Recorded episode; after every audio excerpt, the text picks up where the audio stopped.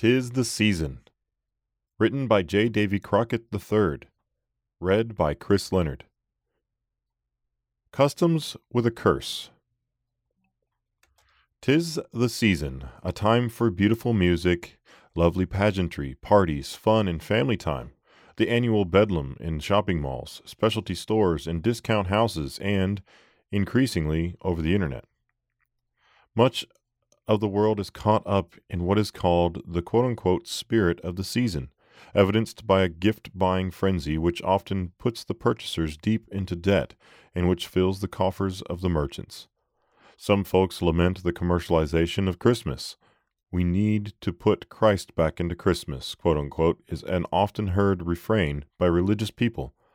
Secularists are now protesting the display on public property of the beloved scenes associated with the holiday, such as nativity scenes, lighted Christmas trees, etc. The resulting heated debates and arguments take some of the fun out of the observance for many people. The reality of Christmas. But in reality, the customs of Christmas really have nothing at all to do with Jesus Christ. In fact, these familiar customs long predate the birth of the Messiah. The evergreen tree, the mistletoe, the giving of gifts, and the lighting of lights all spring from the pagan religions of ancient times spoken of in the Bible. They were appropriated by the apostate church, which simply recast them and renamed them to appear to pertain to Christ. In fact, this sort of thing was even beginning to occur in ancient Israel in the time of Moses.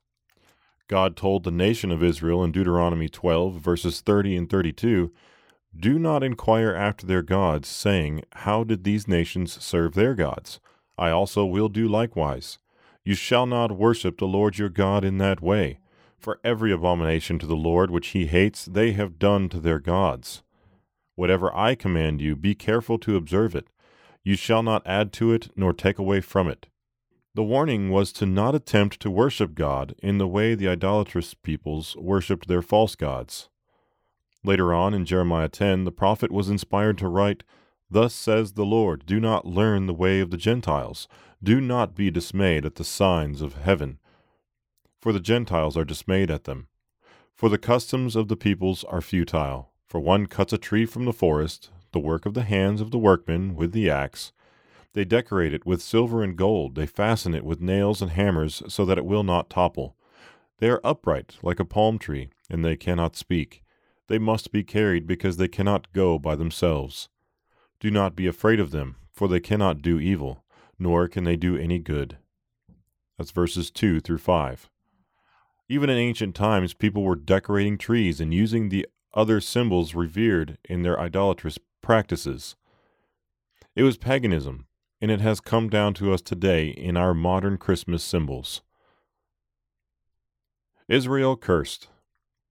These behaviors and the failure of Israel to obey his commandments brought about curses which are detailed in Deuteronomy 28.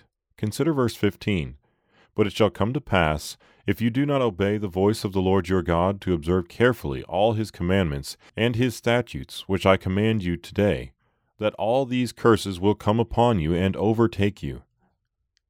It's pretty plain that not following these instructions given by Almighty God carries with it curses, which are the very opposite of blessings. How about you? Are you caught up in the grand merchandising scheme that springs from traditions, sights, sounds, and symbols of pagan peoples of long ago? If so, remember such celebrations are not pleasing to God and result in penalties being exacted on those who practice them. If this information is new to you, you might want to request our free booklet, Is Christmas Christian? You may also want to read The Holy Days, God's Master Plan, to learn about God's ordained celebrations, which bring benefits, not curses. They will both be worth your time.